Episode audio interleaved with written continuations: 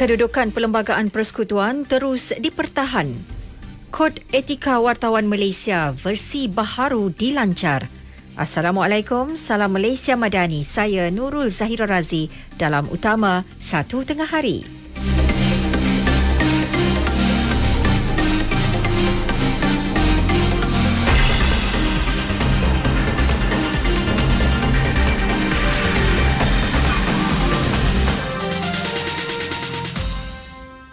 Semua pihak berkepentingan dalam bidang kewangan Islam digesa memperkukuh kerjasama demi merealisasikan visi masa depan ke arah ekonomi yang mampan. Saranan itu disuarakan Perdana Menteri Datuk Seri Anwar Ibrahim. Beliau menekankan peranan dimainkan ahli akademik, institusi kewangan dan badan kawal selia. Setiap dasar berkaitan perlulah menyokong inovasi dalam kewangan Islam, bukan sekadar memenuhi untuk keperluan undang-undang semata-mata. Datuk Seri Anwar menyampaikan ucaptama pada Persidangan Antarabangsa Ekonomi dan Kewangan Islam yang berlangsung di Ibu Negara bertemakan memacu agenda ekonomi kemanusiaan yang mampan. Penganjuran kali ke-15 itu menghimpunkan hampir 500 peserta dari dalam dan luar negara. Dalam perkembangan lain, Perdana Menteri menegaskan kerajaan akan terus mempertahan Perlembagaan Persekutuan termasuk kedudukan istimewa orang Melayu dan Bumi Putera seperti termaktub dalam Perkara 153. Menurutnya, perkara tersebut telah pun menjadi pegangan kerajaan selama ini. Datuk Seri Anwar mengulas laporan media mengenai gesaan menilai semula keistimewaan Bumi Putera bawah Perkara 153 pada Kongres Ekonomi Bumi Putera 2024 KEB 2024. Kenyataan dibuat Ahli Parlimen Pasir Gudang Hassan Abdul Karim menjelang kongres tersebut yang bakal diadakan hujung bulan ini. Berlangsung di Putrajaya, KEB 2024 akan membincangkan hala tuju serta pendekatan baharu agenda pemerkasaan Bumi Putera yang lebih adil, saksama dan inklusif. Sementara itu, penganjuran KEB 2024 merupakan platform tepat untuk Bumi Putera meneroka peluang ekonomi baharu, khususnya teknologi digital dan memperkukuh lagi industri halal negara. Presiden Dewan Perdagangan Islam Malaysia, Muhammad Sahar Matdin berkata, ekonomi berasaskan teknologi digital perlu diberi tumpuan oleh Bumi Putera, memandangkan bidang ekonomi berkenaan berkembang baik ketika ini, iaitu sekitar 23%. Malah syarikat yang kuasai dunia pasaran pada masa kini adalah syarikat berasaskan teknologi seperti Apple dan Amazon. Selain itu, pengenalan kluster pengukuhan industri halal dalam KEB 2024 disifatkan bertepatan dalam usaha memantapkan dan meningkatkan lagi penyertaan Bumi Putera dalam bidang berkenaan. Kod Etika Wartawan Malaysia dilancar hari ini bagi terus memacu media di Malaysia sebagai sumber dipercayai rakyat dalam memberi maklumat tepat dan sahih tentang keadaan semasa negara. Menteri Komunikasi Fahmi Fadil berkata, Kod Etika berkenaan merupakan versi baharu yang diteliti semula oleh Jabatan Penerangan untuk menggantikan kod yang telah diguna pakai sejak 35 tahun lepas.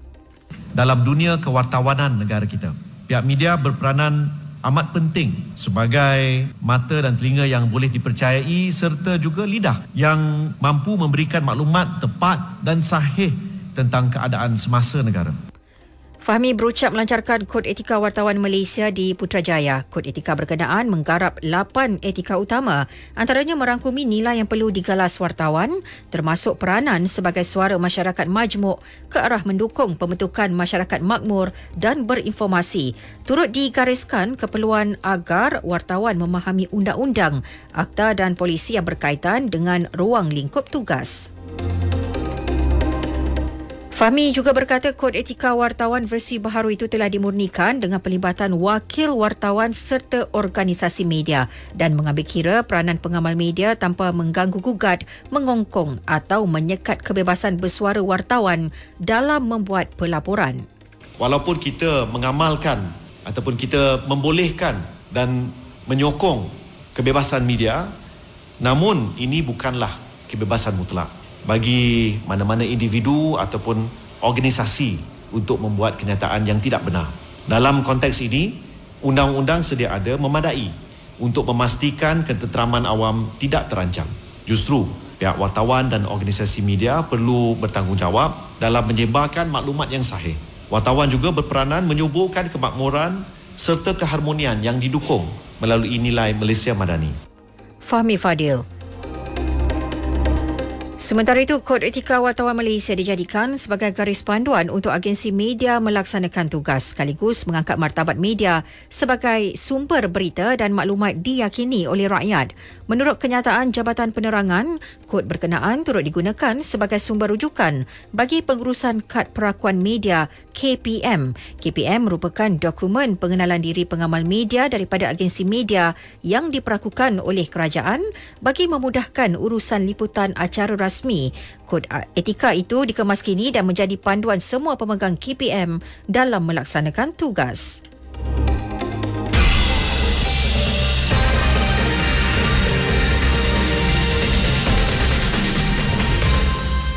Berita seterusnya, hampir RM29 juta diperuntuk bagi kerja menaik taraf premis Taman Bimbingan Kanak-Kanak Tabika Daif tahun ini.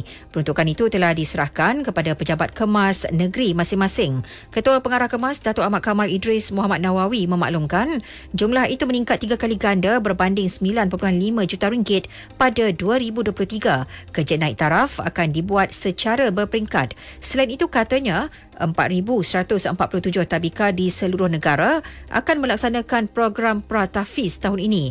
Program terbabit merupakan kerjasama Kemas dengan Yayasan Pahang yang bertindak menyediakan latihan mengajar serta kaedah dan teknik hafazan kepada jurulatih utama tabika. Beberapa jalan di Johor termasuk Jalan Johor Bahru Mersing dan jalan rosak akibat banjir akan dinaik taraf dan dibaik pulih melibatkan peruntukan RM168 juta yang telah diluluskan di peringkat persekutuan. Menteri Besar Datuk On Hafiz Ghazi berkata, daripada jumlah itu RM120 juta bagi menaikkan aras jalan laluan FT003 iaitu Jalan Johor Bahru Mersing, RM39 juta bagi membaik pulih jalan rosak akibat banjir monsun timur laut, manakala RM9 juta untuk membaiki jalan Felda Ulu Tebrau. Menteri Luar Datuk Seri Muhammad Hasan mengetuai delegasi Malaysia ke sesi pendengaran awam bagi mendapatkan pendapat nasihat Mahkamah Keadilan Antarabangsa ICJ berkaitan kesah perundangan yang timbul daripada dasar dan amalan Israel terhadap Palestin. Sesi itu berlangsung di Peace Palace di Hague bermula semalam hingga Isnin depan. Kenyataan Datuk Seri Muhammad menegaskan pendirian Malaysia bahawa pendudukan Israel adalah haram dan bertentangan dengan undang-undang antarabangsa. Malaysia berpendirian teguh bahawa rakyat Palestin berhak mendapat negara yang merdeka dan berdaulat berdasarkan sempadan PRAS 1967 dengan Baitul Maqdis Timur sebagai ibu negara Palestin. Dalam pada itu, Malaysia akan sentiasa meneruskan usaha untuk memastikan Palestin diterima sebagai anggota penuh PBB. Penyertaan dalam prosedur pendapat nasihat ini melambangkan usaha bersepadu Malaysia di pelbagai platform antarabangsa.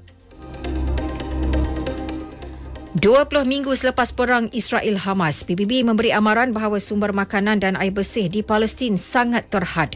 Malah hampir semua kanak-kanak menghidap penyakit berjangkit. Timbalan Ketua UNICEF Ted Chai Ban mendedahkan sekurang-kurangnya 90% kanak-kanak bawah 5 tahun di Gaza dijangkiti satu atau lebih penyakit berjangkit. Penilaian itu dilakukan bersama agensi PBB bagi kanak-kanak, makanan dan kesihatan. 2 minggu sebelum penilaian dibuat, kira-kira 70% golongan itu mengalami cirit birit atau melonjak 23 kali ganda berbanding 2022. Sementara itu, Pengarah Kecemasan Pertubuhan Kesihatan Sedunia WHO Mike Ryan berkata, kebuluran dan penyakit dua kebimbangan yang boleh membawa maut. Kanak-kanak yang lapar, lemah dan trauma akibat berisiko mendapat penyakit, terutamanya cirit berit. Situasi itu sangat berbahaya dan tragis. Australia merangka rancangan selama sedekat bagi menambah kapal perang armada di tengah-tengah krisis Asia Pasifik yang semakin meningkat. Ini meliputi perbelanjaan tambahan bernilai $7 bilion Amerika Syarikat bagi kekuatan pertahanan. Menurut Menteri Pertahanan Richard Miles, bawah rancangan itu Australia akan mendapat 26 kapal perang armada baharu berbanding hanya 11 sebelum ini, sekaligus menjadi armada terbesar yang dimiliki sejak berakhirnya Perang Dunia Kedua. Disampaikan tajuk utama sekali lagi. Kedudukan Perlembagaan Persekutuan terus dipertahan. Kod Etika Wartawan Malaysia versi baharu dilancar. Sekian berita yang disunting oleh Nik Hafizul Baharudin dari Pusat Berita RTM. Meriahkan hari ulang tahun pengisytiharan Tarikh Kemerdekaan Persekutuan Tanah Melayu ke-68 di Bandar Hilir Melaka hari ini. Assalamualaikum.